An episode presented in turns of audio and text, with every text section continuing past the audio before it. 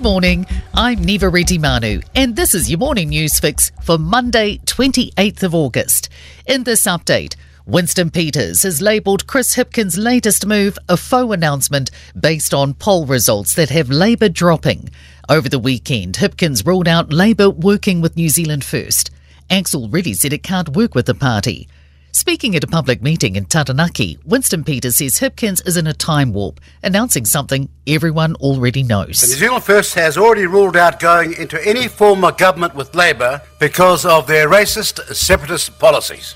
The Green Party's proposal for street level light rail in Auckland, Wellington, and Christchurch is being viewed as a logical step.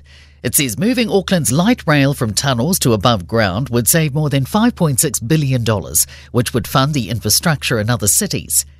Canterbury University's Tom Logan studies how we transform our cities in the face of climate change and says it's an obvious approach. He says it's clear road dominated transport will never meet society's rising needs. There's concern there isn't enough monitoring of people on electronically monitored bail.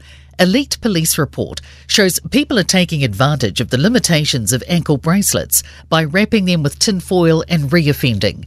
More than 1,800 people are on electronically monitored bail across the country, up from 510 in 2018.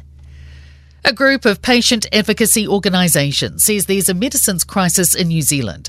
They've launched a campaign, My Life Matters, calling for more funding to meet healthcare needs and ensure New Zealand keeps up with the rest of the OECD.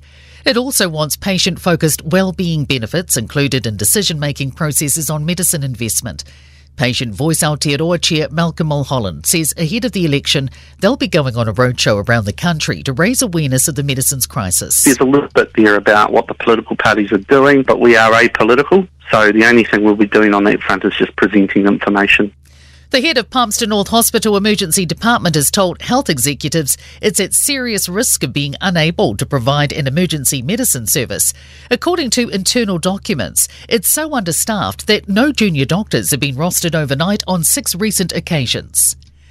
Wellington City Council looks to be getting real on its plans to protect native wildlife. It will consider this week whether to put out a policy that would require the mandatory desexing of all cats in the city to public consultation. Nick James has more. Under the proposal, exemptions would be made for cats used by registered breeders and for animals whose health would be negatively impacted by the procedure. Council officers believe, based off early engagement, that there will be high levels of support for the plan. Changes for dog owners are also under the microscope, with the council looking at requiring them to carry waste disposal bags in public places. And in sport, Liam Lawson has become the 10th New Zealander to race in Formula One. He's finished 13th for Alpha Tauri on debut at the Dutch Grand Prix.